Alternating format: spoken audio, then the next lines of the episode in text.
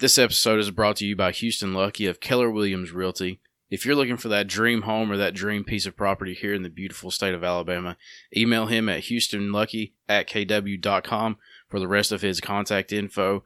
And also, what's family if they don't believe in you? So thanks to Cantley Pittman, my brother, for sponsoring us. And last but not least, thank you to the Frosty Mug, a local staple, a local legend. Some of the best burgers, fries, and onion rings and milkshakes around. Go check them out. Enjoy a view of the Warrior River.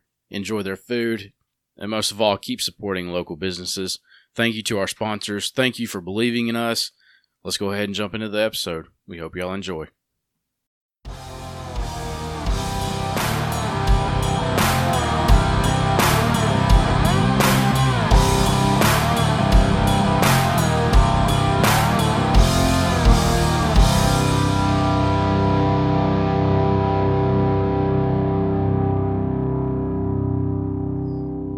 Words of pop star Jason Aldean, we back.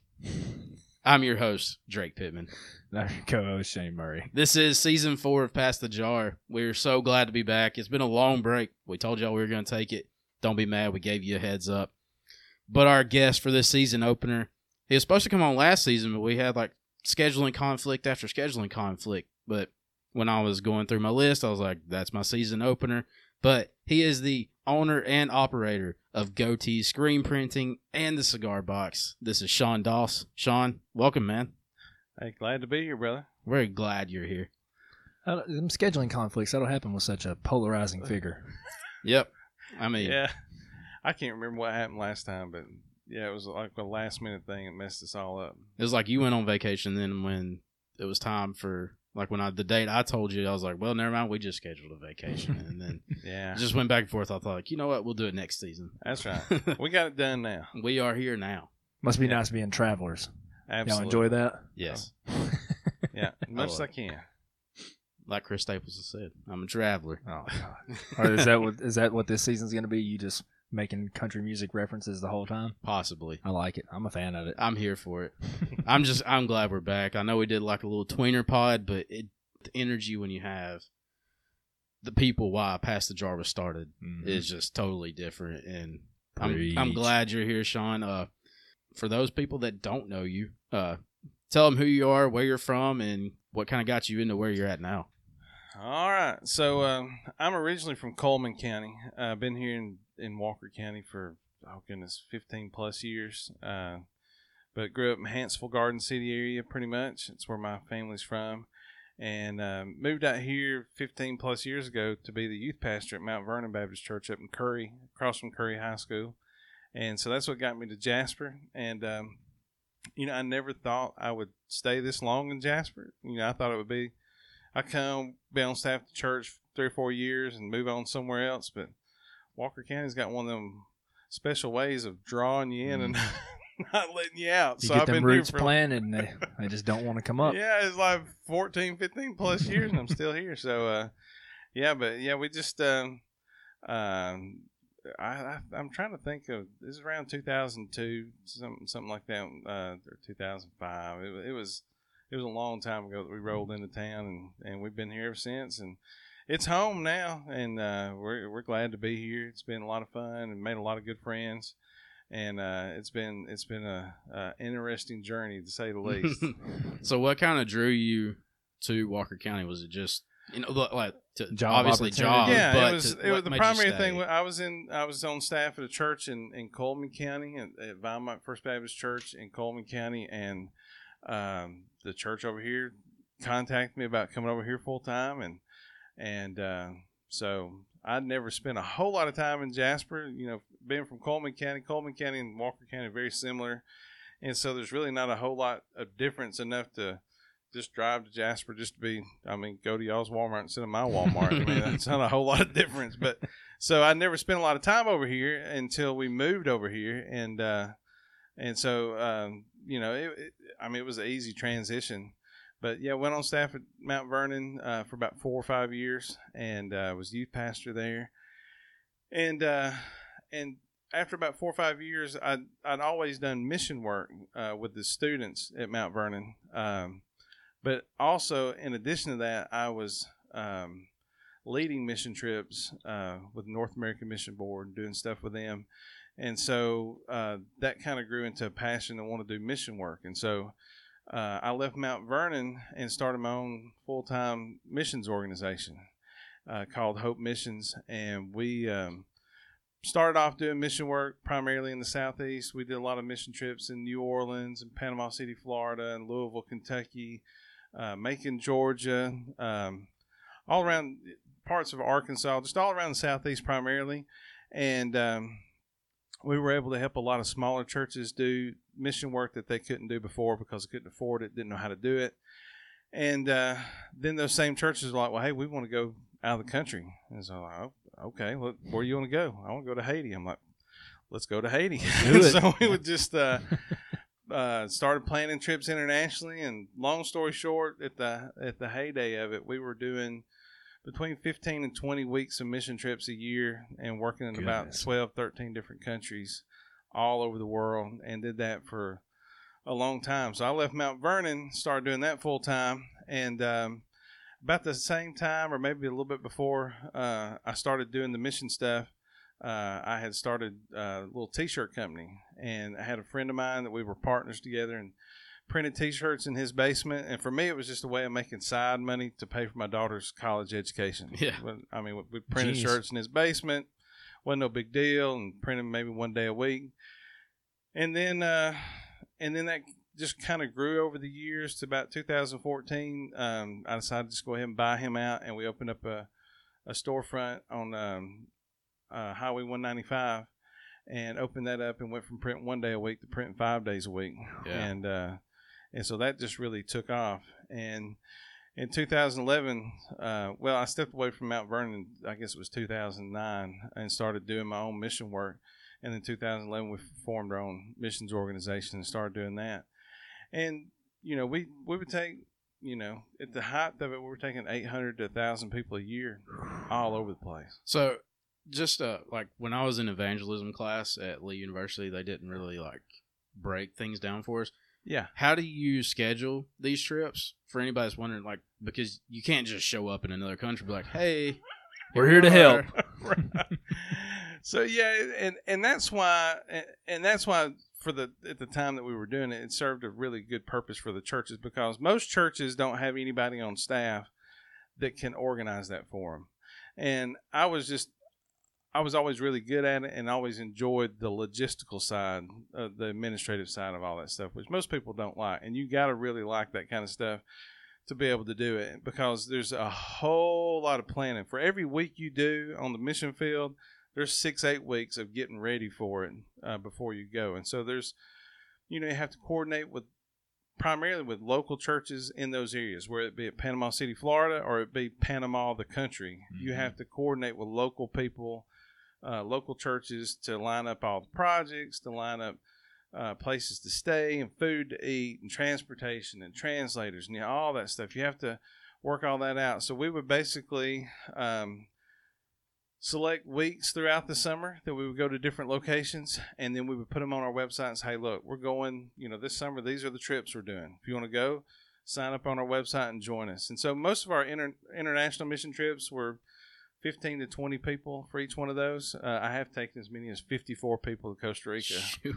that was a challenge. Mhm. And uh, and then our stateside trips would be anywhere from hundred people to two hundred people, and so that'd be a lot lot more logistical stuff to work out. But we'd stay at local churches, work in local communities, and do that kind of thing. And so uh, the t-shirt business was kind of a way to kind of help subsidize my income with the mission stuff at that time, and then uh, and then all that kind of grew in to the cigar stuff, which most people have a hard time making the connection. They're like, okay, I understand you, used to be a youth minister guy and you started doing mission trip stuff, yeah.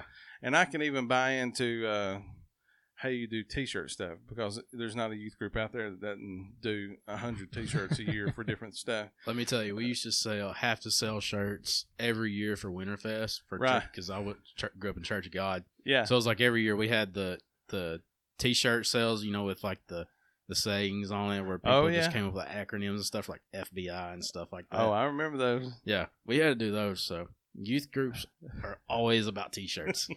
Where people struggle to make the connection is with how all that connects to cigar business. Yeah. And uh, so for me, it, it was easy, but and I and I'll explain why. Is uh, we uh, I mean personally, I've always enjoyed cigars. I've smoked cigars for twenty plus years, probably longer than that, twenty five plus years, and it goes back from when I was before I was in ministry. Uh, I used to be in shopping center development business, and uh, so I I designed primarily like Walmart shopping centers and all kind of shopping centers all over the all over the country, and and a lot of the ones in Birmingham I helped design, and the bosses that I had at that time, uh, we were in offices kind of bullpen style, where everybody's kind of in the big middle part, and then all the big bosses are around the edge, and they all smoked cigars, and so it would cloud into to the work area, and you know I had to deal with all these guys, and I go to their office, and they're like, "Hey, you want a cigar?" And I'm like, "Heck yeah, I want a cigar." And so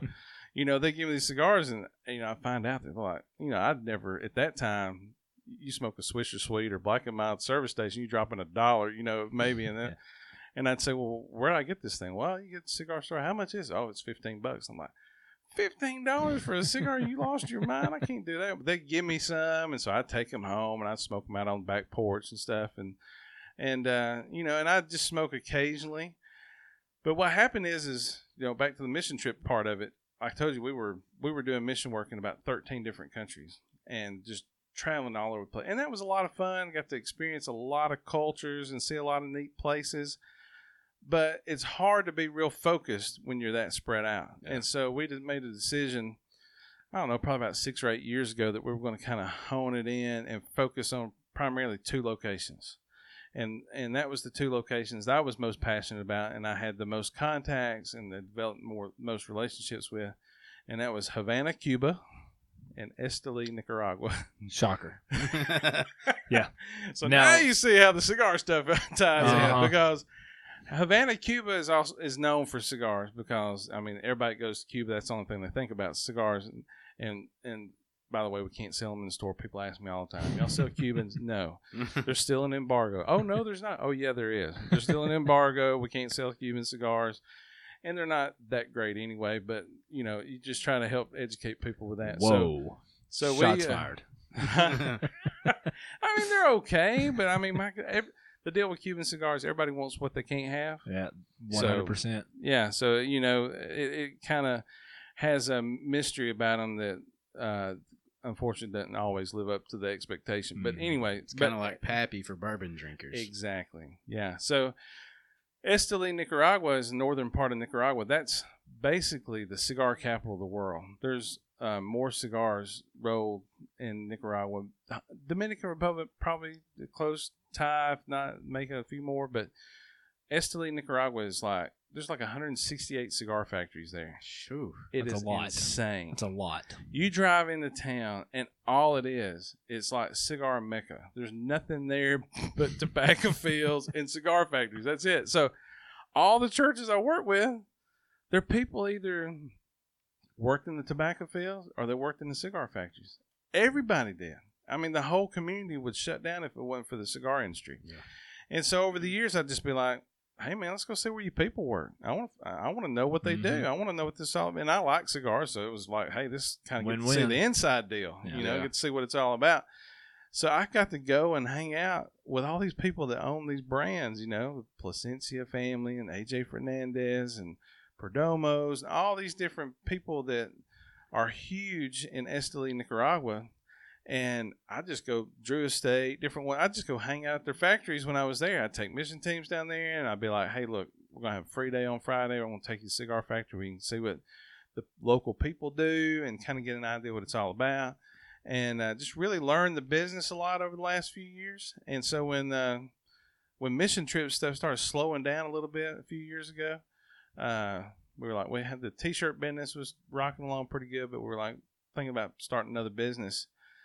And my wife's like, uh, so uh, what do you got in mind? I said, well, we're going to open up a cigar store. and she said, you have lost your mind. I said, yeah, pro- probably so. And I'm probably going to upset a lot of people, but you know, they should have bought more T-shirts or went on more mission trips. All I got to say, if you don't like the cigars, stuff. So uh, we made the decision to try to do that. about four years ago, four four and a half years ago, and it has been a wild ride. It's been fun though. Yeah. So find something you're passionate about. Oh yeah, yeah. It's crazy. You went from somewhere where cigars are made, like with Nicaragua having them everywhere, then you come back home to where there's just pretty much like Dollar Generals Yeah. everywhere. Yeah. Good trade off, right? Oh, absolutely. So yeah, it was it was one of those things where, you know, as a cigar smoker and I knew other cigar smokers here in town and uh it, th- before we opened up, your options was order online or drive an hour and a half. That's it. That's your two options. I want to order online, which you can get a lot of stuff online, but the problem is, is the quality's not there. You know, a lot of times you get stuff online, it's dried out. You got to let it sit in the humidor for two or three months before you can even smoke it. Or you drive an hour and a half. You go to Birmingham, Tuscaloosa, Tupelo, Mississippi, or Huntsville. And that was it. That was your options. So I knew that there was the potential. I just didn't know how Walker County, Alabama would respond. I knew there'd never been anything like that. There's been stores around here that sold cigars, but there's difference between having a store that sells a few cigars and have a cigar store Right. with a humidor and a you know and a lounge and all that stuff. It's a huge difference. So what we did was is um, just I'm always I'm I'm uh, don't have a problem taking risks, but I always make sure I take very calculated risk. I want to make sure that I ain't losing everything I got with all this stuff. So at the time uh, with our t-shirt shop on 195 um, we had a separate side entrance that we really never used. We kept it locked tinted the windows and we just used it for storage. I just stored a bunch of crap over there and and it was just part of the t-shirt shop that was in the back nobody thought about. But it was a separate entrance that was right next to like a little beauty shop th- that was behind us. And um, so i had that little area there but I'd always thought in my mind, I thought, well, if I'm going to do this, I'm going to have to go find some big place and invest a ton of money and all this kind of stuff. And then uh, one day, uh, my wife wanted to go to Target. And so we went to Decatur to go to Target. And I told her, I said, uh, there's a little cigar store that just opened up up here. It's named, it's called Daddy Dukes. And they're still in business. And, and, and I said, I don't know nothing about it. I just know it's a little cigar store. It's the only one I know of in Decatur at that time. And, and I said, I'm just going to, I don't care nothing about Target. I'm going to Daddy Dukes. and so I dropped her off and I rolled up the road to Daddy Duke cigars and, and, uh, and, and it's, it's, it's really weird because from the outside, Daddy Dukes looks like a huge deal because it used to be an Italian restaurant up there. I can't remember the name of the Italian restaurant, but it was a big Italian restaurant there. And when you walked in, I mean, it's like old school mafia kind of Italian restaurant. It's cool. It's a cool building and you walk in and um, there's a huge dining area and then the kitchen's in the back and they got an upstairs area. Well i thought that the whole thing was daddy duke. No when it was an italian restaurant as you walked in the main entrance to immediately to your right was like a little bitty room. Not i'm seriously not a whole lot bigger than this bedroom right here. And uh, they uh, used to sell wine in that room. And so when it was the italian restaurant you walk in to the right was the wine store, and you could go in there and buy wine. Well, Daddy Duke's was the little wine store. That was it. So they they had rented out just that little room. and I walk in there, and they have one little cabinet humidor with a few cigars in there, and there's a couple people in there, and they're super nice folks. But it was like I was there the whole time. I'm sitting there thinking, golly, is this it? I don't, I don't, I don't understand. And so, you know, after I talked to them for a while, I said, hey, can I just talk to y'all? Just be real with you for a minute. And they're like, sure. And I said, well, is this it? Is this all there is? And they're like, yeah. I said, so there's not like a secret humidor back here in the back. so I got to knock on the door and opens, you know, some wall opens up and that's where the real cigar starts. No, no, no, this is, this is it. I said, so th- this one little cabinet humidor, that's it. And they're like, yeah, that's it. And I said, well, man, y'all are flat inspired me. I said, because this whole time I'm thinking I got to go get some big place and really mm. do it out and spend more money than I got and all this stuff. I said, I've got I've got this much space at my t-shirt shop. Yeah. and they're like, "Well, you ought to do it." And I was like, "I think I'm going to." So I went back, and told my wife, "So we're going to open up here at this right here." And said, "How are we going to do that?" And I said, "Well, we can't smoke in here because one city ordinance couldn't smoke inside anywhere, and two, it'd smoke up all my t-shirts. so I couldn't do that anyway." So Yeah. we built a little wall that separated that little section of the store with its own side entrance from the rest of the store and uh, bought two cabinet humidors. So I'm already twice as big as Daddy Dukes now. and uh, filled it up with cigars and got all the licensing and all that stuff worked out. And um opened up in March. March was three years ago. This past March was three years ago. And uh, I told her, I said, look, here's the deal. If it goes and it does well, we'll figure out how to get downtown. Yeah. And, and really do something nice with it. And if it don't, uh, I'll have plenty of cigars to smoke. yeah. so There it's like, go. Win win. Win win all the way around. so we just opened it up in March, and uh, I had no idea what to expect, and we were very surprised uh, at the response we got, and uh, and we could see right away that it was going to be something something big, and so we were we were planning on staying there for like two or three years. We were in no hurry. We like, well, hey, we'll just do this little deal, take our time and move downtown, you know, when the when the time is right. And then the more we'd sit there and the more we thought about it, we thought we got to do this now. We can't wait because uh, we knew that we talked to enough people that had the same vision and idea that we did, and we thought somebody's going to beat us to it. Yeah. First one downtown wins. Yeah. And so we was like, we got to do something. And so we just started the process of trying to find something downtown to move the cigar shop down there. So um, it took a little time. Um, it, the hard part was finding a place. Then the other hard part was uh, can't smoke anywhere in, in indoors, Yeah. and um, that makes for a terrible cigar lounge if you can't smoke in.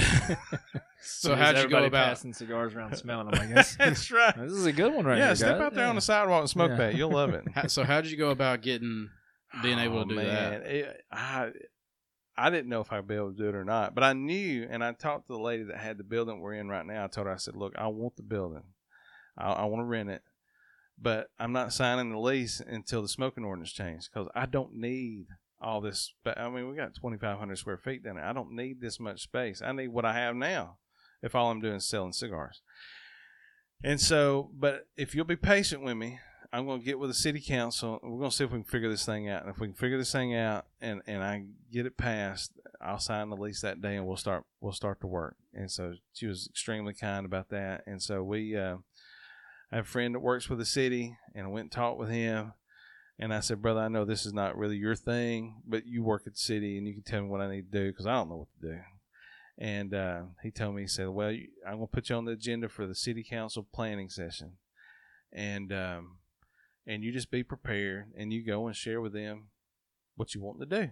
I was like, well, okay. Um, so what I did was is every city has a smoking ordinance. And every city that has a smoking ordinance has amendments and exceptions to the smoking ordinance. Like for instance, in Jasper before uh, before we did anything without changing anything, there's smoking ordinance can't smoke anywhere inside, and then an amendment was you can smoke at your own house. You know, obviously anybody's going to do that anyway, but it was part of the ordinance. You can smoke at your own house. You can smoke smoke outdoors.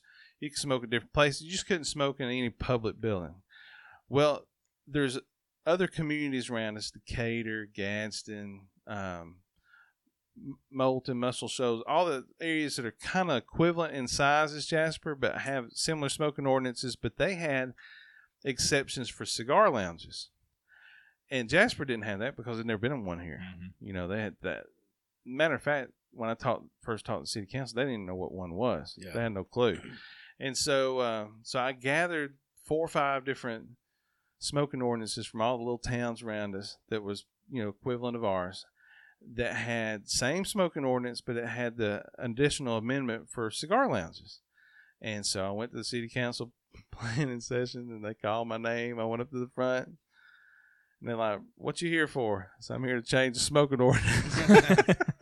and they all look hot. at me. They all Coming in look at me like I killed their cat. It's like, you want to do what? And I remember that one of the people on this city council uh, was mayor and actually put the smoking ordinance into effect when it when it was when it was in effect, and he was none too happy about me even suggesting to do this, but.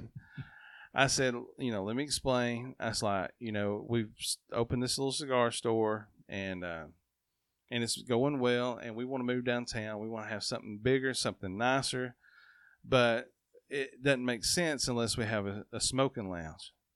And and I said the only way I can explain it to you is I said we got two breweries here in town that make beer, and they make beer and they sell beer, but people want to drink the beer on premise with them. I mean, they can buy it and go home with it, but the experience of buying it and drinking it there, it's just it just makes it nice, you know. Right. Just like you know, you have restaurants. Yeah, you can buy the food and take it home, but you want to eat it where you where you bought. it. I said it's the same thing with cigars. Most guys smoke cigars. Their wives ain't gonna let them. They're not gonna let them smoke at their house. Uh, and so, what's their options? They smoke on the porch, and or smoke out on the deck. And if it's raining or weather's bad, what are they gonna do? They just ain't gonna get smoke. So I said, well, They uh, aren't cigarettes, sir. I'm not trying to rip Marlboro Reds over my McDonald's. so so I told him I said so the cigar lounge is basically the same way. It's a place that people can not only buy cigars, but they can sit down and smoke a cigar and enjoy a cigar and learn more about cigars and just have a good time to hang out and fellowship. And I said it's it's really a common thing outside of Jasper. There's a lot of cities that have them. I got a lot of friends that have them. I can put you in touch with them. I said, but it's not it's not a huge deal. I, we just need to make an amendment to this to, to the smoking ordinance to allow for cigar lounges. And I said, uh, I've got four ordinances that I've brought to y'all from all these cities around us that have done the same thing I'm asking y'all to do. And and this is what I told them. I said, uh, y'all say y'all want Jasper to be a special little city. I said, we're fixing to find out if you want to or not. And I just put it on them. I said, Put them on the spot. Right I there. did. I said, y'all really want to do something special? Let's do something special. And I said, all I'm asking you to just think about it. I ain't saying we got to do it right now. Just think about it, and, and be open minded to it. And for to their credit, the four of the five were very open to moving forward with it. And it, that process is about a month and a half to get done. And uh, we they voted on it and voted it through and put all these stipulations like they put all these things in it in the amendment to where basically we're the only place in town you can smoke. Like one of the deals was eighty five percent of your sales has to be cigars, pipes, pipe tobacco. That kind. Well, hundred percent of my sales is that, but. Yeah. I was like, hey, that's fine. And then like you had to have a walk-in humidor, and I'm like, yeah, we're gonna have that. And then we have lockers at our cigar lounge, and I said, yeah, we're gonna do that. And uh, th- they basically were trying to put enough restrictions so that that a restaurant or the breweries or anybody else didn't put a box of cigars on the counter and say, we're a cigar lounge now, y'all can Yeah. all smoke. And so they wanted to put enough restrictions to where it really limited who could do it. So they did a good job with that because basically we're the only place you can smoke inside, and so that's kind of advantage for us. So we got that passed, and I went and signed the lease on the building that we're at now, and we started renovating, and didn't have a clue what we were going to do. We are just like. The space was great, but it had a lot of walls in it. It had drop ceiling. It was just a mess, and so we we had to tear all that stuff out. And so I was just blessed that, you know, we've been at the other location for about two or three months. And so we built up a little small little core group customer base that were real excited about having their own lounge because the only lounge we had was on Saturday, we had an umbrella out in the parking lot and everybody brought their lawn chairs and we hung out there in the parking lot and smoked cigars in the parking lot. And it was hot. That's and a I'm like- community, though. That's what Yeah. matters. And so when we said, "Hey, we're going to do this downtown," we're like, "We don't have money to pay a bunch of people to do this. We, we're going to need some help." So we had like an army of volunteers that, you know, we all worked till five o'clock every day, and then went downtown and got to work and worked till ten o'clock at night almost every day. And uh, and there's about probably 12, 15 guys, maybe more. And we got caricatures of all of them in the in the hallway toward the bathroom down there now. So if you worked on the space, you got a caricature, and and if it weren't for those guys, we couldn't have pulled it off. And, and you know, we had to get a contractor to do a few little things like build the humidor and put in some bathrooms, but everything else from painting to the flooring to the everything in there, we we did with just a team of volunteers, and that took about two months. And our goal was to to open before Foothills Festival. And we opened like on Tuesday before Foothills Festival on Friday Oh, and so it was pushing it. Yeah. I mean, it was pushing it hard. But we got everything opened up, and Foothills really gave us that little boost that we needed because nobody knew what we were and what we were doing, and so it brought a huge crowd into our space to kind of check it out and kind of help get us going with it. And it's just grown year after year after that. I always say, like, even with something like as minuscule as the podcast, I was like, when you start something that's an adventure, Yeah. You find out who's really there for you because they're there every step of the way. So the, all those people that sat out there with you for that on the lawn chairs and stuff on Saturdays, you know, they've been a part of that journey and they're still a part of that journey, I guess. And oh yeah. You you always remember those, and so that was your way of remembering them. And every time, like I always shout out people, it's always helped this. So you got to Right. remember the people that got you to where you are. It's kind of a perfect example of like what we were, like what the message is: a community coming together. Like that's a perfect example of it. Yeah. That was a community coming together to make something better, not only for themselves but for everyone else to enjoy. Yeah, and because do you get like out of any out of towners? Yeah, we. Uh, you know, it's been probably the thing that's been the craziest to me is almost every day somebody new walks in the door, and we've been open three years now, and it's like still almost every day somebody new, and then people from out of town. The cigar culture is kind of a unique small group anyway. Like um, all of us that have cigar stores, there's a few in Birmingham, there's a few in Huntsville, and there's a few scattered around in other little towns around. Um, but there's not. It's not like restaurants where there's just hundreds and hundreds of them. There's, you know, just a handful around the state, and so everybody knows everybody. We're all good friends, and everybody encourages one another. And you know, we we all sell cigars, but we're all far enough apart where we're not really competitors, and so we try to encourage one another. Right. And so those guys that go to their cigar lounges, they'll say, "Man, if you're ever out and about, you need to go to Jasper." And then we'll do the same thing. We'll say, "Hey, if you're ever in Birmingham, you need to go here. If you're ever in Huntsville, you need to go here." And so uh, that's helped get the word out. And then we try to be real active on social media to keep the word out, and we try to um, do a little bit of advertising here and there, and just uh, trying to work to get more and more people connected with us because it's it's really neat to see. If you go by our storefront, which is there on Main Street, uh, right across from City Hall, if you just walk by, you look in, you think, well, there's not much to that because it's just a little sales area. It's really small, and there's a little walk-in humidor, and then there's double doors there. And if you don't, if you never walk in and go in, you have no clue what's in there. Right. And so anybody we can get to come in the door, it blows their mind because they're like, I had no clue. I had no clue all this was back here. Yeah. Because we have a huge beyond the little front sales area. Because you don't need a lot of room to sell cigars. They're little. You Right. know, we got cutters and lighters, junk like that. So you don't need a lot of room for the sales part. And we got 2,500 square feet. So you only need, you know, four or 500 for that part. And so you walk in through the double doors and we have a huge smoking lounge where you just hang out, watch the ball game, smoke cigars, you know, fellowship and hang out with other people. And then uh, a couple of years ago, we added a barbershop in the back. Yeah. So we have a barbershop back there, Gents Corner Barbershop with Travis Hill. And I was going to ask you about that next. yeah, he's a young guy, but he's like old school all the way. He's like, uh, does the straight razor shaves and the hot towels and all that stuff. And, and uh, added that. And it's just become a really cool place to hang out uh, when people find out what it's all about. I tell people that come in with their, you know, couples that come in, I tell their wives, I say, yeah, we're we're basically the ultimate husband daycare service. yeah. Drop your man off, go shopping. We'll get him cleaned up. We'll get his hair did. We'll put him down for a nap. Let him smoke a cigar, watch a ball game. Come back in a couple hours, pick him up. You know, so uh, so it's just a neat place just to Yeah. hang out and have a good time. That's like I told you. Uh, I was like, I'm not, I'm not a smoker of any form, but I love what you were doing as far as building communities. And Yeah. that's the same with like the breweries and stuff. You, you always see that core group of people that are there, and somehow, like every time you go, you see like two more people have added in. And that's what it's all about, especially in downtown. Right. Is just seeing people congregate and put aside all their daily differences just to hang out and talk about whatever it is yeah. and that's why I love what you're doing over there. That's It's why I love been- your hashtag that I've seen you use. Oh Smoking yeah, fellowship. relax, fellowship, Yeah. smoke. That's what it's all about. We're just there just to hang out. What's what's Put that fun on about a the t-shirt. Yeah, well, well, we put it on several.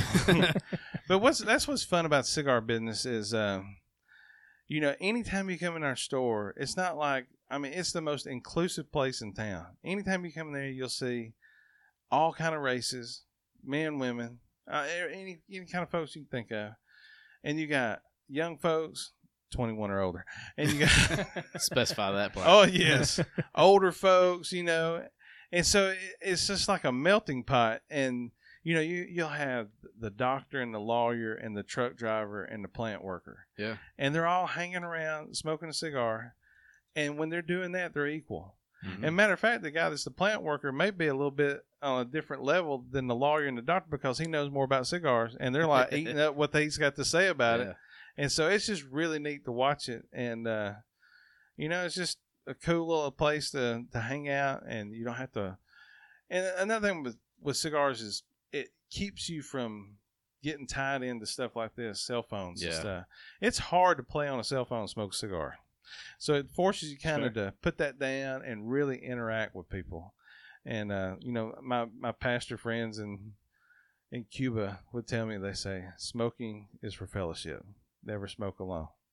Cigar smoking is for you know, and I like, well, then why are there all these different size cigars? and like, well, that little one there, that's for uh, that's for a business meeting. Got a business meeting, thirty minute smoke. That's for that.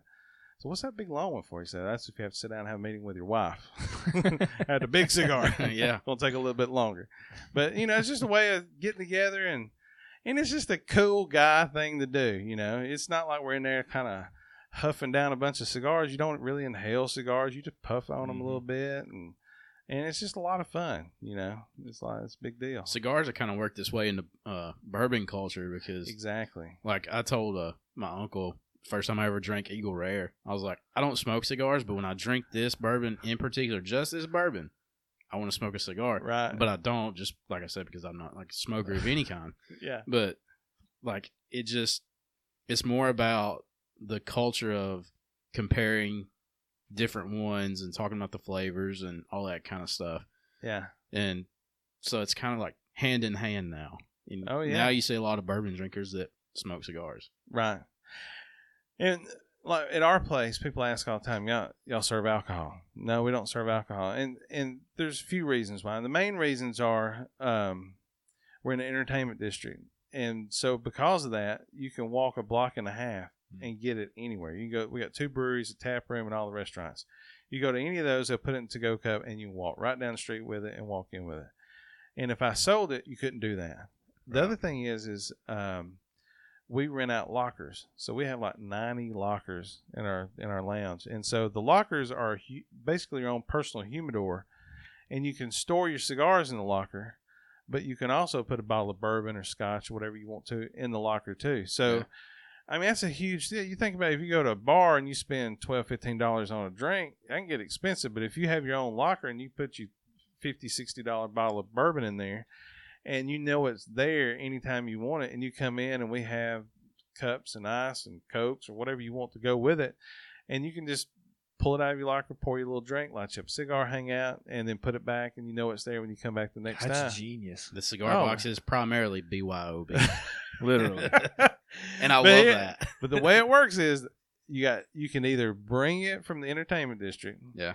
or you have to have a locker to be able to bring it outside of the entertainment district. So you can't just like go to the liquor store buy a bottle and come on in like you if you don't have a locker there. So that How does the a- locker situation work? Well, they uh, we've got like we said, we got ninety lockers. Probably about sixty of them are rented out right now. So if you want a locker, it's forty dollars a month or four fifty for the year. And with that, you get your own locker to put your stuff in, but you also get ten percent off your purchases. Get fifteen percent off box purchases. Um, we do special events for our members, like we do a Christmas party and different things like that throughout the year. And so there's incentive to it because um, because we we look at those guys that have a locker is they're probably the most committed to what we're doing. Yeah. And so, you know, in return to them investing in us, we give them a few perks that nobody else gets. Wish Mason would give me my own locker at Twisted Barley. That's what you need. But I, what would you put in the locker there? a pillow. For sure, a pillow. Good, good sleeping bag. Good That's sleeping right. bag. Yeah, sleeping bag. Be like, all right, few, Yeah. few too many IPAs today, Mason. I'm gonna sleep here. Yeah. But that's that's cool. Like you, it's kind of like a membership service. Kind of like, yeah, and yeah. you don't have to have a locker to come in. Yeah. Anybody can come in and hang out and all that stuff. The just the big difference is to be able to store your own alcohol in your locker and to uh, to have those special discounts. And then, you know, we certain events throughout the year we have special access for just our members. So you get a few little perks, um, and the people that have them, uh, I mean, it pays off big for them because they buy a lot of cigars and they get discounts on them. So Yeah. it's it's a big deal for them. And then some of our lockers have, you know, your own customized nameplate, knob, that kind of thing. And man, people eat that up. They Oh, love absolutely. having their personal deal there in our shop. And uh, I like that. yeah, it's it's a neat thing. And um, we do events pretty much every month. Most of our events are like um, we'll have different cigar reps. Like we got one two weeks from tonight, uh, the August nineteenth, and um, and we do one every month. But like in two weeks, we'll have an event, a My Father cigar event, and so that that event, my rep will be there, and he'll represent. Like I need to know a little bit about all the cigars we carry. He knows everything about that cigar. Yeah. and so he'll come in and we'll do different deals. Like he'll do if you buy four, you get one free. If you buy seven, you get two free. If you buy ten, you get three free, or something like that. Deals are always a little bit different, but sort of like that. And then he's there to explain. If you go in and say, and he'll say, "Well, what do you like to smoke?" and you tell him, and he'll put you exactly on the cigar in their brand Yeah. that you need to be buying. And so it's a it's another way to get people more connected to the brand, you know, because most most people that come in our store have no clue. They have no clue what they're getting. Yeah. I wouldn't know where to start. yeah, I mean, Mm. when we first opened, this was the two things that I would get. They'd be like, "Y'all sell Cubans? No, we don't sell Cubans." yeah. or, "Hey man, what you got this close to Black and Mild or Swisher Sweet?" and I'd be like, "Brother, I got I got good news and bad news. good news is everything I got ten times better. Bad news is everything I got costs ten times more." Yeah, right. I said, but if you'll hang in there with me, we'll help you navigate through all this.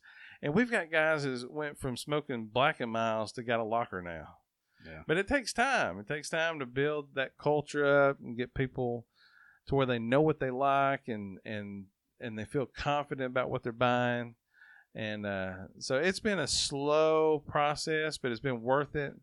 And we've seen uh, some good results from that. But it's just uh, and we made some great friends Yeah. through all that too. It's really comparable to like when Mason opened because I went from like a natty light guy Yeah, all the time, so it had to be natty light or it was nothing. right. To now it's like I've tried all these different kinds of beers and he's Mason was like you just kind of got to ease into certain ones. And I was- now it's like I can drink an IPA and not a huge IPA guy, but now I love sours. And I used to think sours. I was like, what's so special about it? Now Right. it's pretty much the only craft beer I'll drink. Yeah, It's like so it's like you gotta kind of drop your basic tastes and open up your world to all kind of different things. and it's it's just so much better because you think about all the stuff you get. There's nothing wrong with it. But stuff you buy at the store, mass produced, and you know, Lord knows what goes into it. But when you can go to a place like Mason's Guy or or like Tallulah and and go where they're making it there, Yeah, you know, It's it's, not. Oh, it's totally different. So it's it's not like you can just um, you know just get it anywhere. It's very specialized, very localized, and so and it, and it's a unique craft, and I can appreciate that because you know with the cigar business. Um, until I take you to Nicaragua or Cuba or different places where they and you can see them rolling a cigar, you know, people sometimes they'll come in and say, "Oh, eight ten dollars for one cigar." I'm like, if I took you and you watched these people making these cigars, you'd wonder why we don't sell them for thirty or forty dollars a piece because Yeah. it is absolutely insane how much it takes to make that happen. yeah, And the same thing with anything that you create, like craft beer, cigars, anything like that, that specialized whiskeys.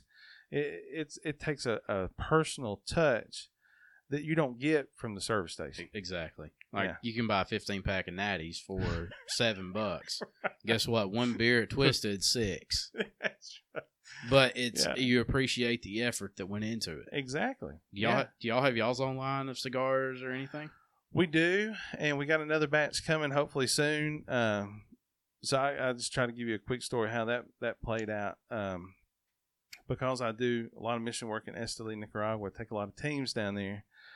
Um, I and I go to a lot of the factories down there. Uh, I've been all over the place, and the thing that's kind of weird is even though there's all these places that make cigars, there's nowhere to buy cigars. Yeah. I mean, because all these factories are making them and they're just shipping them out. They're shipping them out to America to all these different countries. And so you go in and you can do a little tour, but they're not going to sell you anything. And so you go and you're like, man, I'd really like to buy some cigars. And so I, I got really connected with a, a small shop right before you get into town. And it's on the Pan American Highway. And uh, a pastor friend of mine, when I was down there one time, he said, uh, there's a couple just opened up a cigar store and uh, let's go check it out. Let's go, brother. And so I went and met, and it was Julio and Brenda. So Miss Brenda's originally from North Carolina. Julio's from Cuba. They they were married thirty plus years, and uh, when they retired, they left North Carolina went to Costa Rica for a little while. and Then they ended up in Esteli, Nicaragua. Julio's a master carpenter and he was making cigar boxes for the local factories in Esteli, Nicaragua. So he was making all these cigar boxes and stuff. And then it got to where he was getting older and it's getting harder to compete with the other box manufacturers. And so he just kind of retired from that and they built a little store out in front of their cigar box factory and they sold cigars. Well, they couldn't sell the cigars like what I sell. They can't sell the name brands I sell. He had to come up with his own. And so he had a friend named Omar that owned the cigar factory in Esteli, Nicaragua. And Omar uh, is from Cuba, and he ran the La Corona uh, cigar factory in Cuba, in Havana. And when he left Cuba uh, and settled in Esteli, Nicaragua, he opened his own factory, and it's called the La Corona Cigar Factory in, in, in Esteli, Nicaragua. Well, Julio gets with Omar and says, Hey, brother, I need you to make me a cigar that I can sell in my store because I can't sell these other things. And so Julio creates him a, cigar and it called called Old Gringo cigar. and it's kind of cool because you go to the, you go to Julio's store and uh, it's got like Clint Eastwood on the box. and I'm like, I'm like, brother, is this some kind of copyright thing? You know, I mean, it's like dirt, not Dirty Harry, but the uh, the Western Clint Eastwood picture, you know. So, and I'm like, is this can you do this? He said well if clint eastwood shows up makes a big deal out of it we'll change it. Like, fair Love enough brother. So love that mindset. yeah. till then we're going to keep rolling. That's up uh, that's fine with me. And so when i go down there take teams i go see julio and brenda and i buy all their cigars because they were fantastic. Omar makes some of the best cigars i've ever smoked. Every time i go to his factory i go in his office he's got all these cigars laid out on his desk and he'll give me one or two of them. I light it up. I brother, I that is fantastic. I've never had anything like. What is that? And he'll just laugh. He don't speak a lot of English, but he won't even tell me what's in it and nothing. And uh, so he creates this cigar, Old Gringo, for for uh, Julio. Well, you know, go down there every year, bring them back. All the guys here love them. And they're like, "How can we get these?" I said, "Well, go to Nicaragua with me, or give me some money, and I'll bring them back when I come back. I mean, I can go get them right there on the side of the road. That's the only place you can get them." And so uh, a couple of years ago, Miss Brenda passed away, and I was down checking on Julio, making sure he's okay, and hanging out with him, and um, and, I, and we got to talking. I said, "Man, I tell you, I, I wish I could sell your cigars in my store because they're fantastic." And he said, "Brother, I'll never sell these cigars anywhere except on the side of the road here in Esteli, Nicaragua." He said, "I'm not going nowhere." He said, "I'm an old man. I, I, I'm not going anywhere." He said, "But you can have them." He said, "It's yours." Old Gringo is your cigar. You do whatever you want to with it outside of, of Nicaragua. That's your brand. And I was like blown away because, and that's a huge deal because if you're going to create a brand mm-hmm. of any kind, the hardest thing is coming up with a name and coming up with a blend, you know, that's unique, you know. And so to already have that done and handed to you, that that was huge. And so uh, he said, just get with Omar, y'all figure it out. And so we uh, we redesigned the packaging because I didn't think that Clint Eastwood on the band here in these states would be as, as that easy. might to, start to raise the eyebrows. I didn't want to draw unnecessary attention to myself, so we redesigned it and made it more like our own and all this stuff. And and we got our first batch. Uh, oh goodness, it's probably uh, last November, I guess it was. We finally got our first batch in, about a, thousand cigars, and they sold out by March. We were sold out. That's awesome. And we've just ordered. It's been a long time, and all the COVID junk and everything still kind of got things all messed up down there. But our second batch, we got about twelve hundred coming that should be here I mean, anytime now. They could be here in the next week. I told I talked to Omar. Well, we messaged back and forth on WhatsApp, and you know, he told me sometime the next within the next week or so they should be here. Nice. So uh, yeah, we're trying to keep those in stock. We don't have really right now a desire to like distribute them all over the place. It's kind of one of those things where it's like, if you want old gringo cigars, you can go to Esteli, Nicaragua, see my buddy Julio, or you can come here, and that's it. I That's love only, that. I God, love that. only two places you can get them, and so uh, so yeah, we're excited about that. I've never wanted uh, wanted a cigar more in my life than I do right now. We'll go see Sean in a Hey, couple they're weeks. fantastic. I'll let you know. You can follow us on Facebook, Instagram. We'll be posting when they come in because uh, they don't last wait. long, and uh, so they- they're fantastic. I've always found cigar boxes unique. Like I used to keep my baseball cards Yeah. in a uh, Tampa Bay Nugget box that my granddad gave me. Yeah, I used to keep like change and stuff in it, and then I started collecting baseball cards. So that's what I keep my baseball cards in because I just stow it away. And that thing was old. Uh, I think it was from the fifties, yeah. sixties, somewhere along in there. So, and I wish I still had it. I don't know what happened to it. Like, Oh, I, I still got old King Edward's cigar boxes from my grandpa, yeah. and we just keep crayons and everything else in them. So, yeah, and we and I can't bear to throw them away. Yeah. We, when we sell all the cigars and the box is empty, and I'm like, and I got more than I can do with, and I'm like, I, I just can't throw them away. So we've we've come up with kind of a a, unique way we do with them. We we keep some there at the shop that we sell. We sell them for like five dollars a piece. And then I got uh, a couple of bookshelves here in town at at the Jasper Picker store, and we'll put them on there. And I'm just trying to sell enough to pay the rent on the bookshelves. I'm not trying to make any money.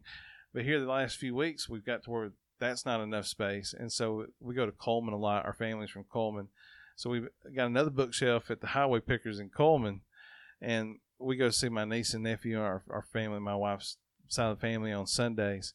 And so I, to get my niece and nephew, they're they're both they're 14, 15, 16 years old. They're they're younger, but uh, to kind of get them involved in what we got going on, I can't let them smoke. But I, I said, look, we're fixing. We're I'm fixing to teach y'all about business, Yeah. and we're fixing to make y'all little business owners right here. And so basically, that bookshelf's theirs, and they label all the cigar boxes, and we go up there and we put them on the shelf.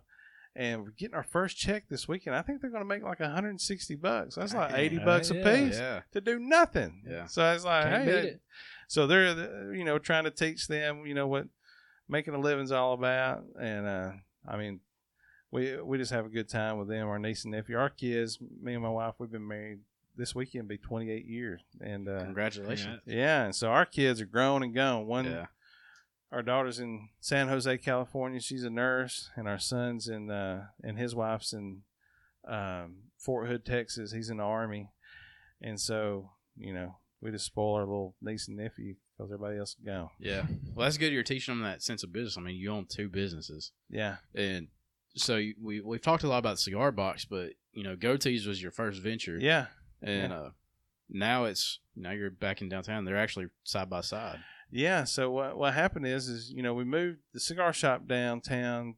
Next month will be three years ago, and the the lady that that owns the cigar shop, she owns all those buildings there, and and I told her I said if either one of these spaces ever come available, I want it because.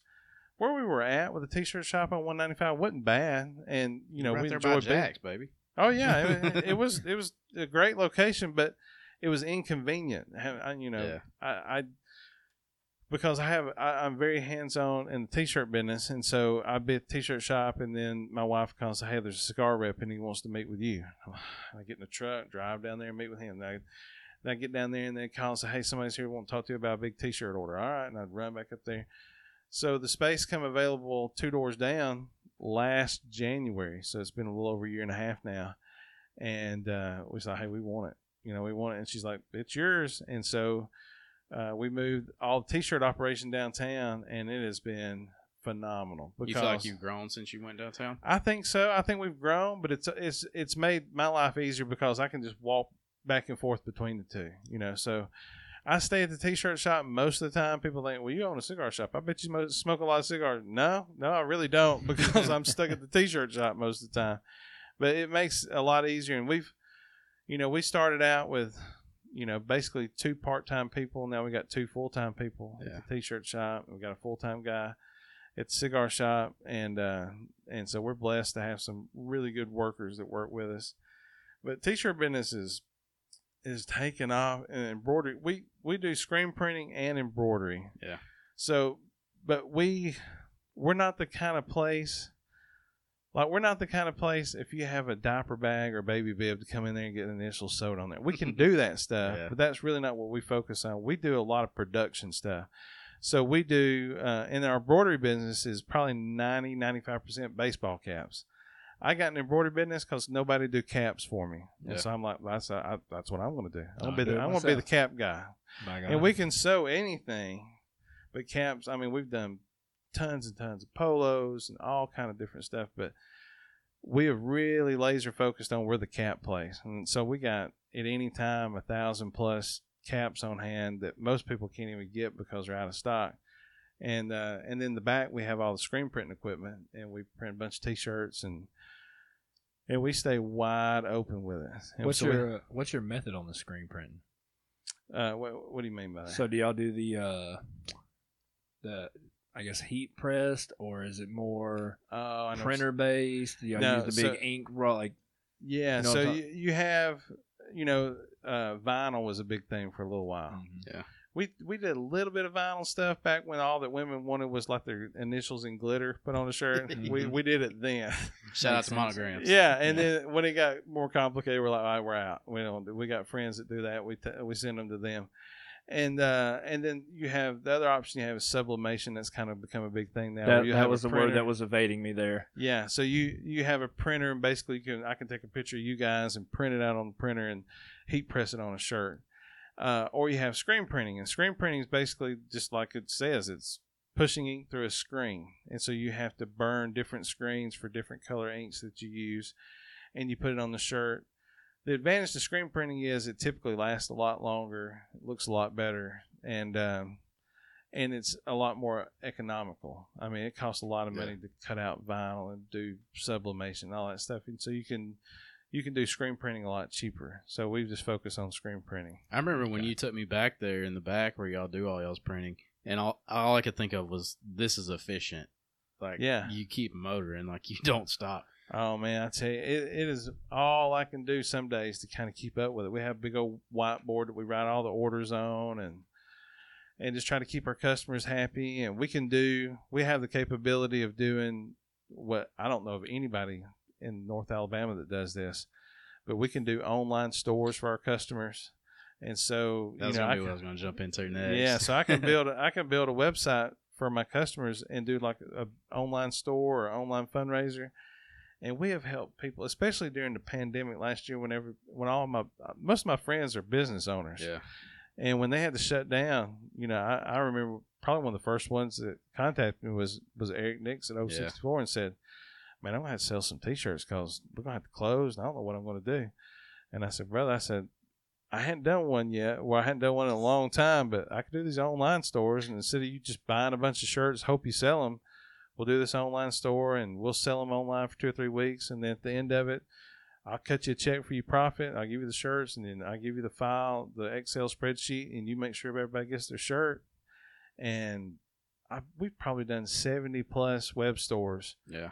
within the last year and a half. And that And- shirt Eric got had you make for him for during the pandemic. That's one of my favorite shirts. Like, I wear it as much as I can if it's clean. and and the the t- the cigar business has been really good to get us connected to the community. Yeah, The t-shirt business has been fantastic to get us connected to the businesses in the community. We print and do embroidery for a ton of businesses, not only downtown and around Jasper, but I ship stuff off to Florida and Tennessee and everywhere else every week. We we we ship anywhere and everywhere.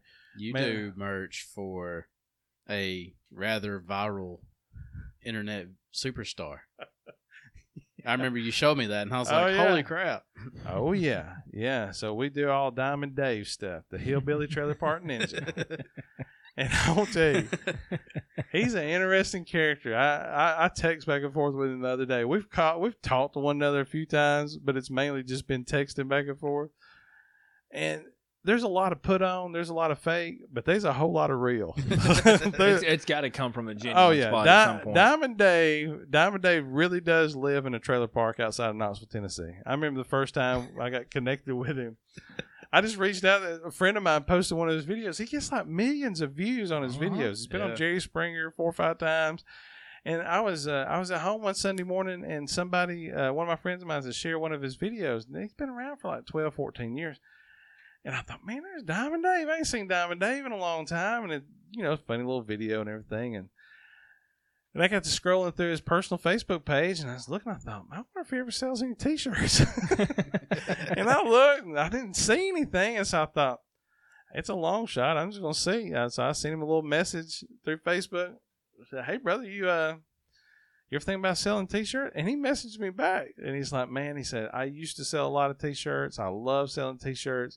He said, "I don't have time to fool with T-shirts." He said, "If I had somebody that would fulfill the orders for me, I would do it."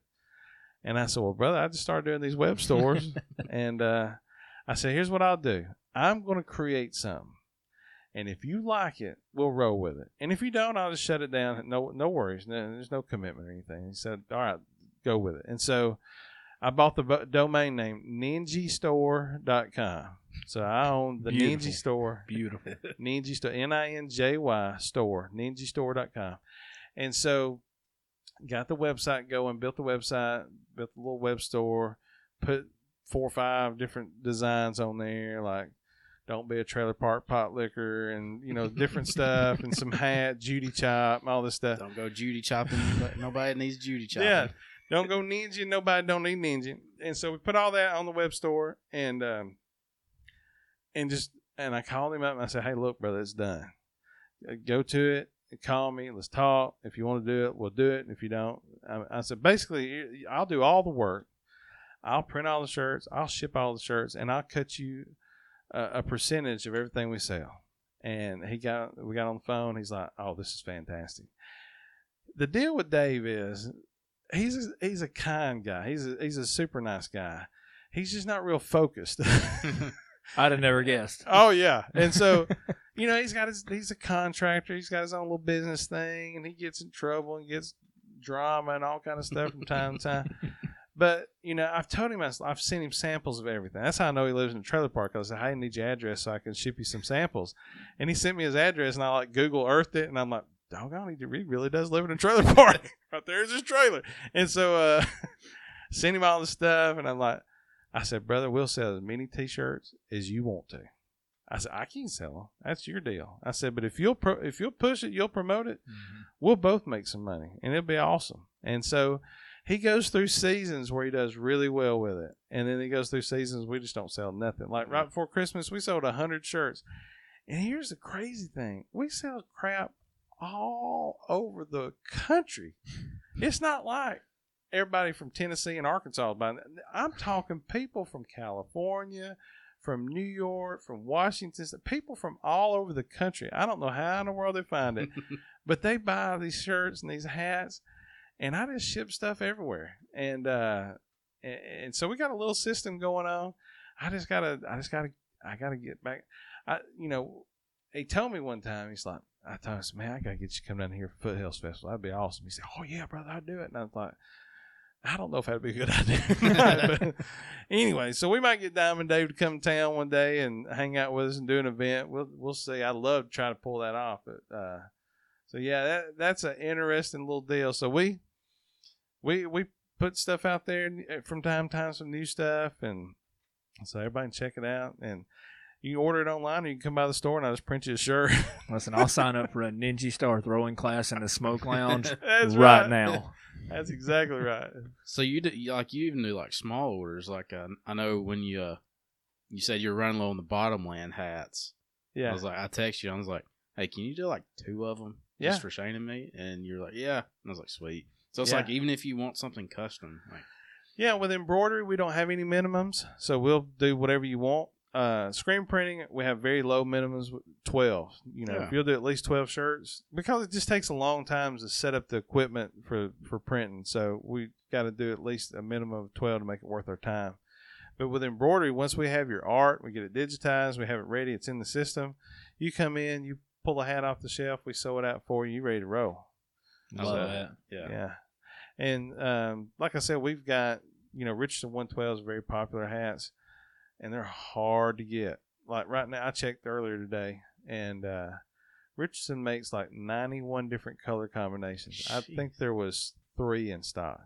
Goodness. So what I have to do is, is I just whenever they get in, so because the inventory's so nuts right now. So if they get a popular color in stock, like charcoal front, white back, they'll put it in one of the warehouses.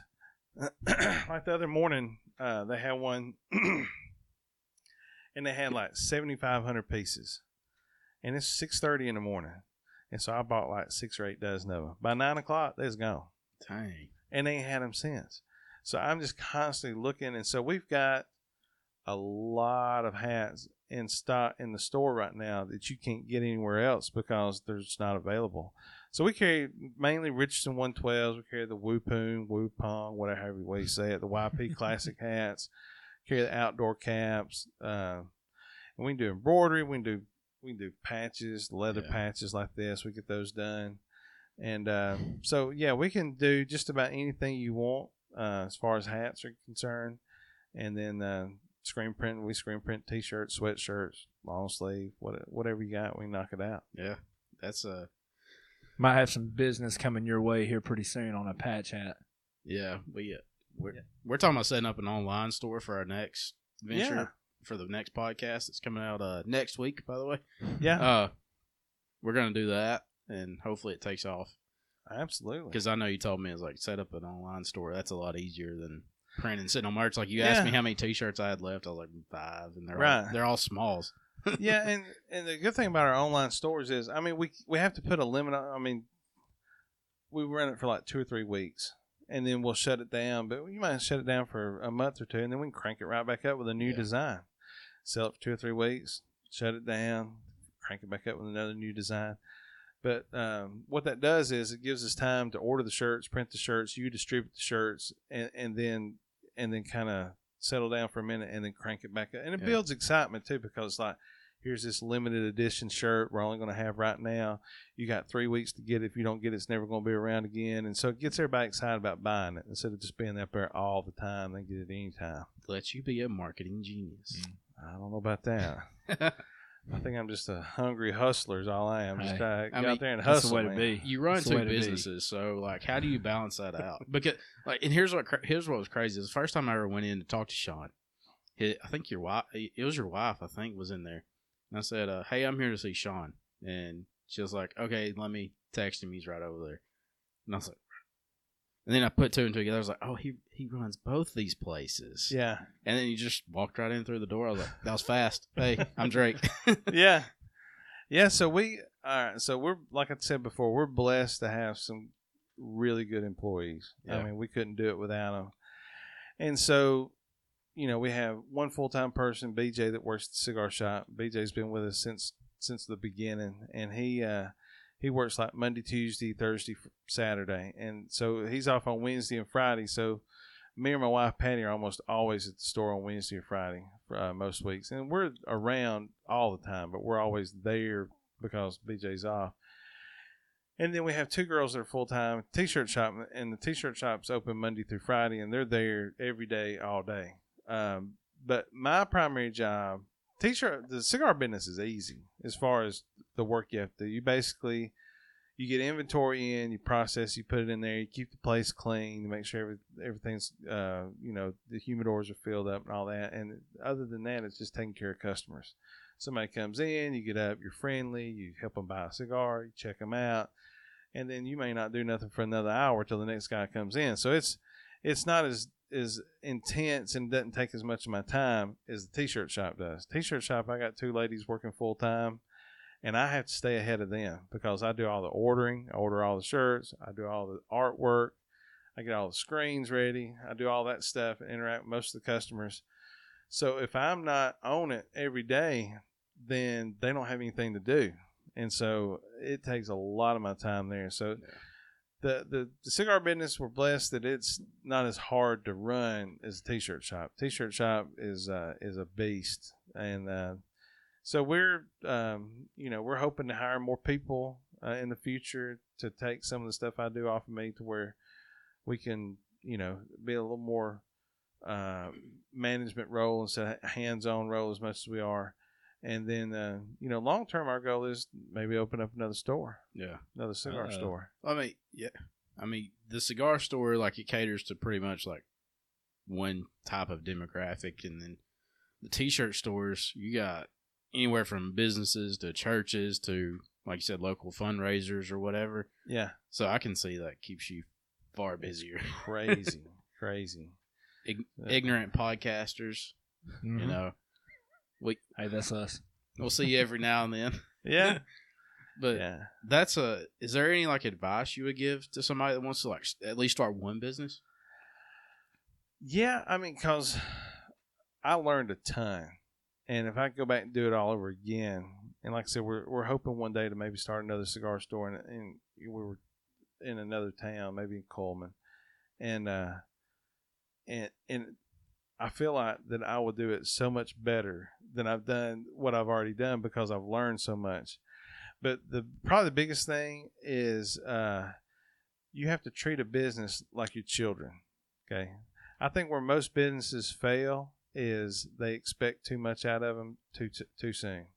Because you can't start. I don't care what the business is. You cannot start a business and think you're immediately going to start making money. Because the truth is, you ain't going to make no money. You're probably going to lose money for the first two or three years uh, before you start making money. And it's just like a, you know, you, you have a family, you have a kid, and that ba- you bring that baby home from the hospital. That baby's cute, and you love it, and you you're glad it's there, but it ain't doing anything to serve the household. yeah. All it does is poop and cry and consume, and it doesn't do anything. It takes time to get it to the point to where it can like wipe its own tail and feed its own self, and then you got to grow it a little bit more to where it mow the grass. It's like okay, you're earning your keep a little bit Uh-huh. now. Yeah. At least you're mowing the grass, and you got a bedroom for that. So you're doing that, and then they get to where they get the little side job, get to make their own money, and and they get independent, and then finally they're on their own. Well, it's the same kind of deal with a business. Most time when people start a business, they want to immediately think they can start pulling money out of it. Yeah. And they and they kill it. And and a business takes time to grow and get to the point to where it's self sufficient and it starts making money to where you can make a little bit out of it. So that's probably the biggest thing that I would take away from what I've learned. And I've been fortunate to have the t-shirt business to make a living with as we started the the, the cigar shop because there's no way we could have made a living a living off that from the beginning because I mean my goodness it takes a lot of money to buy the cigars and y'all, if y'all been in our store I I am uh I don't know how you describe it. I'm a terrible interior decorator, but I love doing it. I love buying stuff and decorating the store, and I've got like all kind of taxidermy stuff and all kind of crazy stuff hanging on the wall. And all that stuff's expensive, and so Yeah. you buy it and accumulate, it, and then, then you sit back and you're like, well, I can't put nothing else on the wall. Everything's everything's covered up, and so all right, we're done, and so now this is complete. And uh, and you know, and so as your business grows, you have less and less expenses, so you have more and more profit. So that's probably the biggest thing. Be patient and and don't starve your business to death.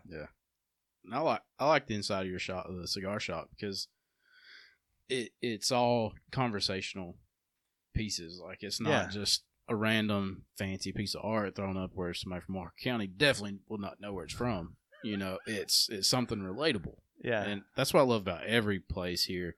Like you know, in Tallulah, they got like Harry Potter posters yeah, and stuff in the bathrooms and stuff. I'm like, that's relatable.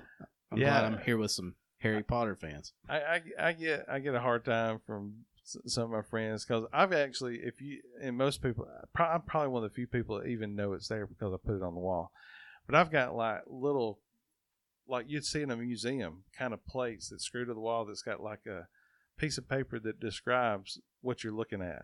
So if you if you really pay attention, you look, you'll see that there's like six of them scattered around the store because I don't just put a bunch of random stuff. To me, everything tells a story, and so like, like for instance, I've got the wall in between the TVs. I've got I call it my Walker County Wall of Fame. So all those pictures and those autographs are people that are from Jasper that made it big, like Butterbean and Michael Rooker and uh, you know Goober and all these guys, people that the out of town people when they come in and they see that, that's something I'm proud of. You know, it's like, hey, I'm from Jasper, and so are these people. Yeah. Yeah. And they're like, I had no clue. And I told them, you know, I really didn't have a clue either until I started doing some investigating in it. And, you know, it's kind of neat. So it, it lets me tell a story about Jasper because all these people are from Jasper. And it, and it kind of, it kind of builds pride of, you know, where we're from.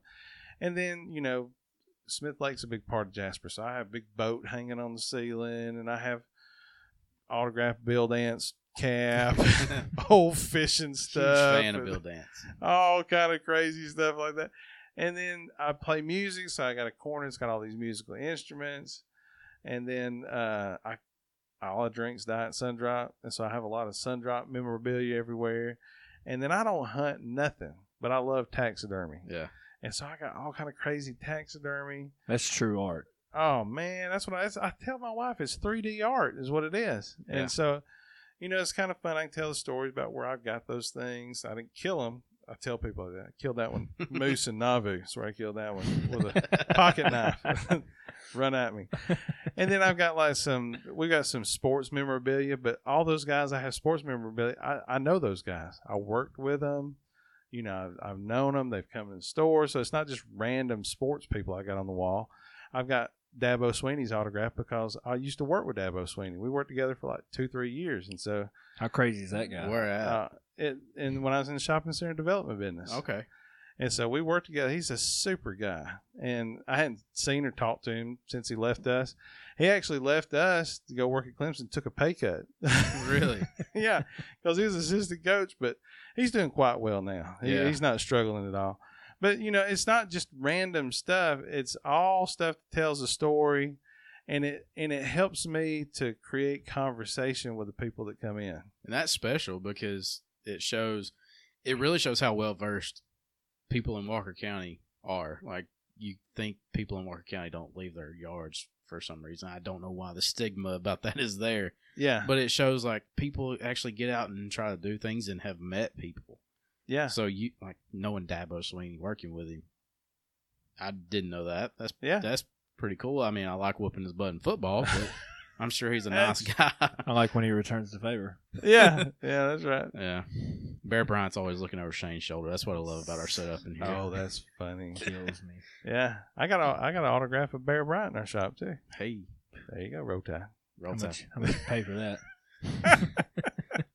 So you've created a culture with the cigar box, and you've, Yeah. you've created a community with goatees. That's Yeah. two things we're big on here: is culture and community. Right. And downtown Jasper has its own culture now, and that's what I love so Oh, much about it. Like I grew up in Empire, where there's there was community, but there wasn't much culture. Right. Well, you brought it up earlier about Cullman and Jasper and the similarities. You know, I didn't want to leave Cullman and just come shop at Jasper's Walmart.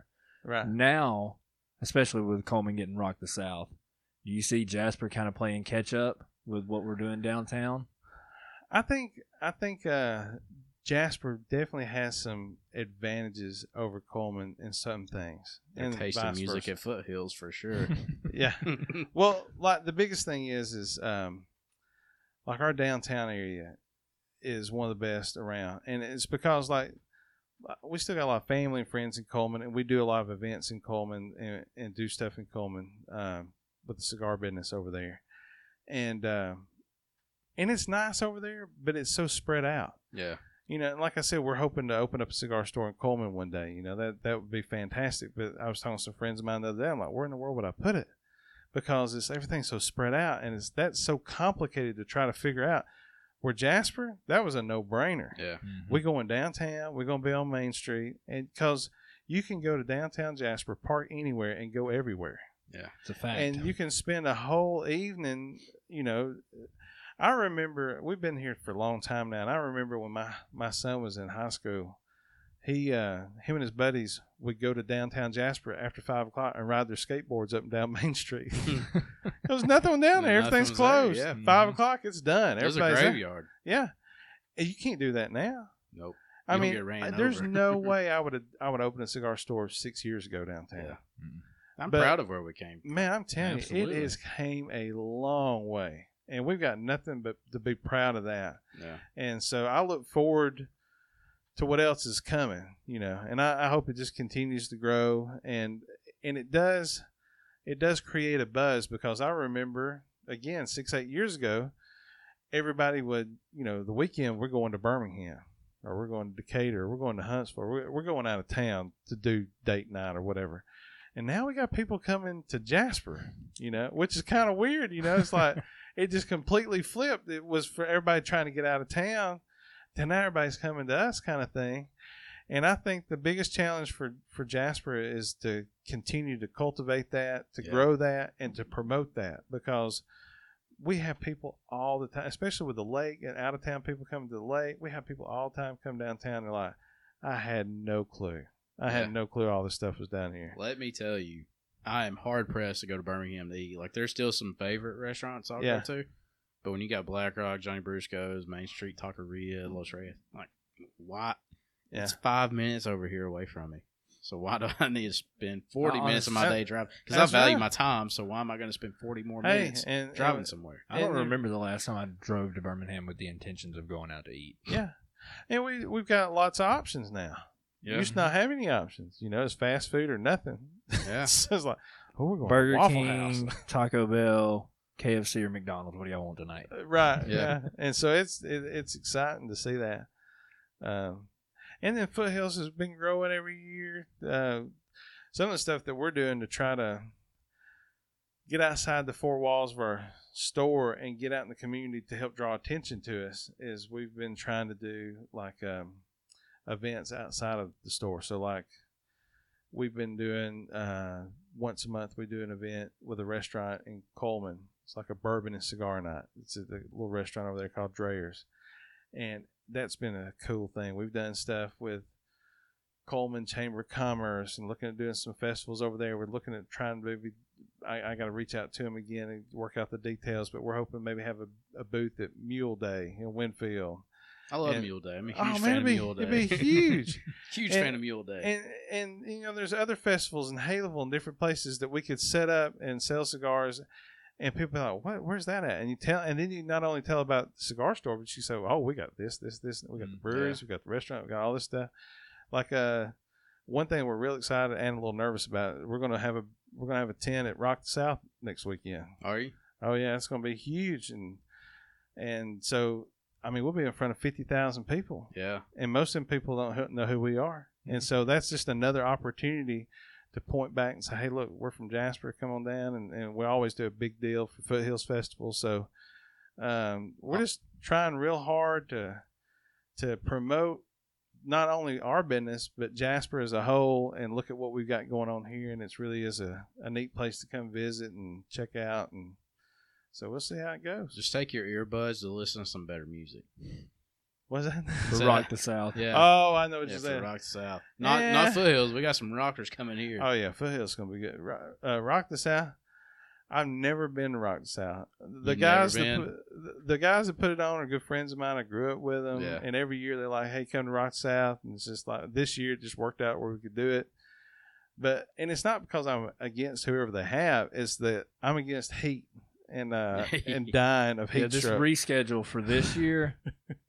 well, people are gonna be hurting. it's gonna be Yeah, hot. man. it's gonna Uh-huh. be really hot. And so the only reason I'm excited about it this time is because at least I'll have a tent and I can get under the tent and get it some kind of shade. And I was at Home Depot today trying to figure out what fan I'm going to buy to have it my I was gonna say I don't know. I don't know if the mist, those little mist fans. Yeah. I don't know if that'll mess with the cigars. You might just need to have like one little corner of your tent set up for I'll it. But But let me tell you, the, when we stayed in Wyoming and Idaho yeah, uh, this past June, they had these fans. weren't I mean look like your desk fans, like small. Let's call it Vornado, because these Oh, places seen those. these places did not have air conditioning. Yeah. because they're just ready for winter. right. This room, the these fans would cool off a room 15 degrees in five minutes. Wow. It's called a Vornado. So I've checked that out. I've heard like of that. 70 bucks for a little fan, but it works. that's Be worth matters. You might need that. Yeah. It'd be worth it. If not, just get a BAF, a big fan. I got I, I got to do something because I'm not looking forward to the heat. so you know Shane Quick and all them up there? Oh yeah, yeah. I've known Shane for a long time and uh, grew up with him and know a lot of the other guys that's part of it, and so yeah, we are just. I mean, every year we'd talk about it, and it just either scheduling wouldn't work or just didn't have the money to invest in it. And Yeah. this year we're just like, screw it, we're gonna do it. We So were- it we were gonna do a uh, a ten at Foothills this year, and Yeah. then I end up I'm not gonna be here one night. Flaking. So, Uh, He ended Well, up flaking. in all fairness, my my favorite band ever is playing the Ryman in Nashville for the first time. So okay, I got to be there for that. got to do that. Yeah, I love local. I love Jasper, but this is uh 12 years been waiting, culmination. Yeah. been waiting, got to go. So yeah, Yeah, I love what you're doing, man. Like, hey, we're we're we're just glad to be a part of it. And like I said, it, probably the biggest thing. I was on staff at a church here for four or five years. yeah, and and that was a great experience and i wouldn't give anything for it but i have and, and we made a lot of friends with that but i never expected to make the friends i made since we moved downtown and opened these businesses. You know it's just opened up a whole nother another level of people that we've got to meet and hang out with Yeah. and it's just been a ton of fun. You know we've, we've enjoyed it and glad to be a part of it. That's what I love about, especially here in Jasper since downtown's growing, is the amount of people we've met and sitting here talking for an hour two hours. Like we feel like we've known you for years. Mhm. yeah And you know, the few times you and I've talked, I'm like, man, like we don't talk every day, but I consider Sean a friend. Like, absolutely he's going to get my business, that's for sure. we appreciate it. We we just try to take care of people. Yeah. You know, I mean, you, uh, every customer to me, I don't care if they're buying ten dollars worth of something or twenty five hundred dollars worth of something. They all important, and we treat them the same. And you know, we're going to take care of them best we can. And I, I've always, you know, felt like that if you do that as a business, then it's going to pay off in the Yeah, long run. You take care of people, they take care of you and and be genuine about it, not not fake about it, but you really do. I mean, we love people and love to be able to hang out and minister to people, and so I think it uh, comes back full fo- fourfold on that. So yeah, That's what I love. Like, I think small town businesses, anybody that owns a business, you should be greeted and talked to on a different play, like the same playing field. Not Yeah. different because you don't have to say, oh, this is my business and you're just a customer. Like, you Yeah. got to treat them as equals. And that's what I think small town aura has about it is you feel like they're your friends, so you feel more invested in their business and more likely to give them your money. Because I got news for you: if I walk in somewhere and I'm treated like trash, ain't going back. I ain't, you ain't getting another dollar from me. You probably ain't Yeah. getting one to begin with. And and you know we do sell cigars, but more than that, we sell an experience. You know, it's a, it, because you can buy cigars online. Yeah. You know, and we have we have people coming every now and then. They're like, "Well, I can buy this cigar cheaper online," and I'm like, "Yeah, can you smoke online?" and they're like, "Well, no."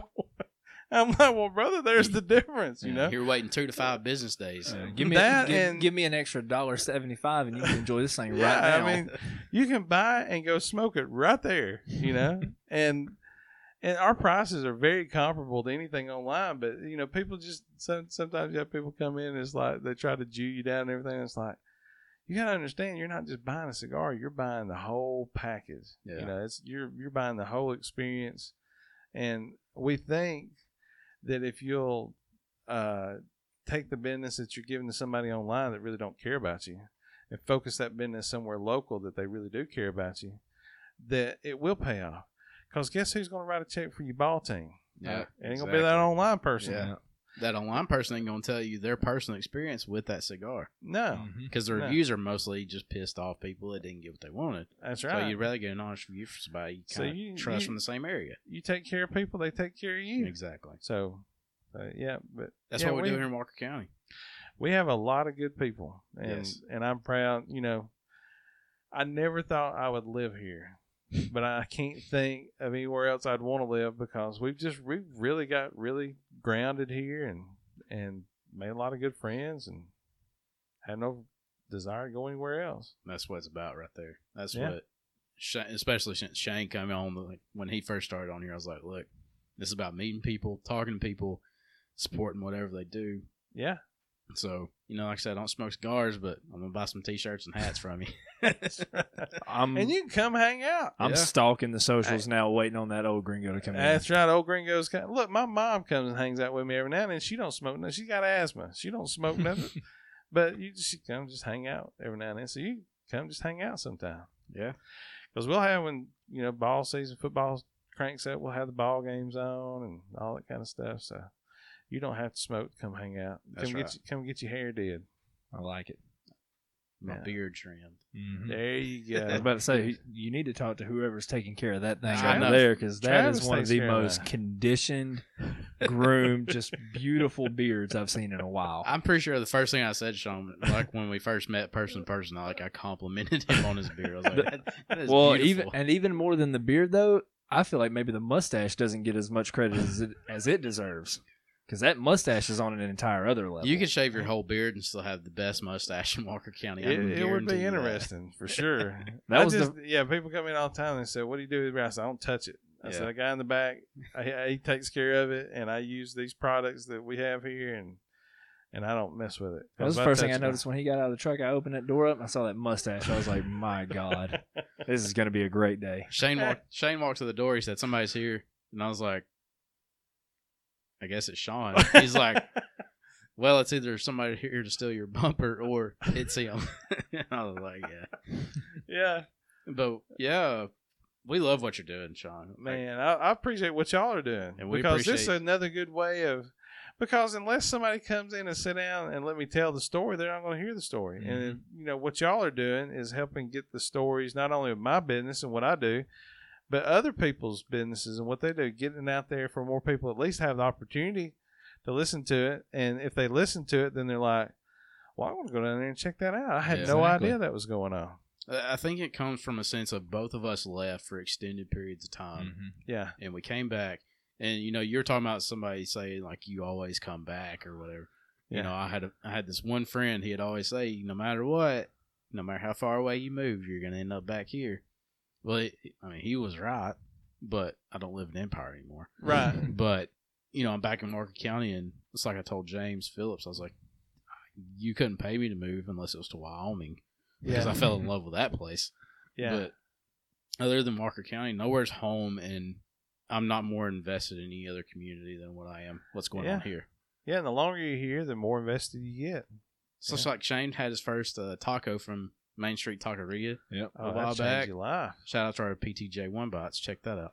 Yeah, He uh, it was a good taco. It's a It great was a taco. phenomenal taco. It's and local I have people. No doubts that I could eat 15 of them and feel fantastic. It's people from Yeah. it's people from Jasper, and that's what you know. I, I'm here to support. People right. from Walker Absolutely. County everywhere. And there's so many good things about Jasper. So many. there's so many th- good things about Walker County, and people just don't tend to calm over the bad things. Right. I mean, Uh, there's bad things everywhere you go. Exactly. Chicago's my favorite city in America, like big city, but You don't hear the good stuff on TV. You, Mhm. all you hear is bad stuff. exactly. And it's the same with anything. You don't hear you don't hear good stuff about it anywhere. You always hear the bad stuff. Exactly. Negative sales. So that's why it's important what y'all doing because y'all are focusing on the good stuff. I try. That's what we're trying to do. Yeah. Now, And gets when part of my southern comes out, you're gonna hear about the stuff we we're mad about. Mm.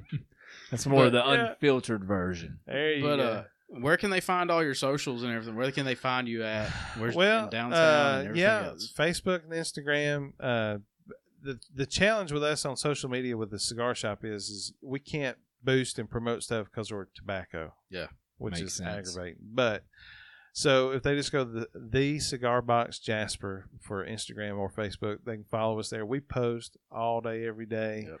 And they can keep up with us there. And if they come in the store and get signed up on our email list, um, we send out an email maybe once a month, kind of tell about what we got going on.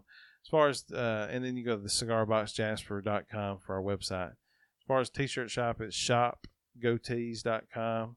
And it's Facebook, it's Shop Goatees. And I think Instagram, it's Goatees Screen Printing. Uh, but we post all day, every day on that too. I was gonna say I really because you know like I, I took classes on social uh, social media.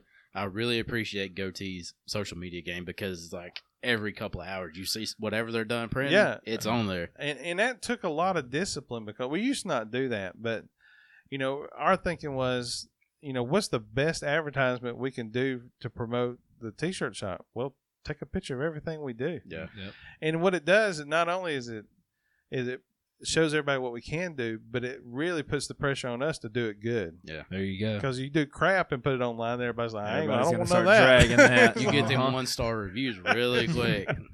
That's right. And Your so, Etsy store is closed. Yeah, so we we've been real blessed with that, and just uh, yeah, you just have to. Nobody's going to promote your business like you do, and so you just have to stay after it. And our team is good about posting stuff and sharing stuff, and so that's the best best way to follow us, and or just come by the store. I mean, we're we're got there. displays right there in the window too. Yeah, So if Yeah, you don't want, if you don't have a cell phone, somehow you're listening to this. I don't know. Bought by Goatees, you'll see their work. Yeah, and we're right there on Main Street, right across from City Hall. You got Young Jewelers, then T-shirt shop, then there's a yoga studio, and then the cigar shop. So I mean, it's So that's where easy. you were that day. You were doing yoga. yes, Okay. goat yoga. Oh, I don't have a clue what kind of yoga Yeah. they do. Sweetest little old lady that runs that thing, and I hardly ever see her. She's there like early in the morning, and then some afternoons, and I catch her every now and then, talk to her and wave at her. But yeah, so yeah, it's uh, it, it's all right there close together. Shane tried getting me to like do yoga one time I'm a huge proponent on yoga. I You should love do it. because I've I used to never do stretches and stuff all the time since I played golf and stuff. So I was Yeah. always real flexible.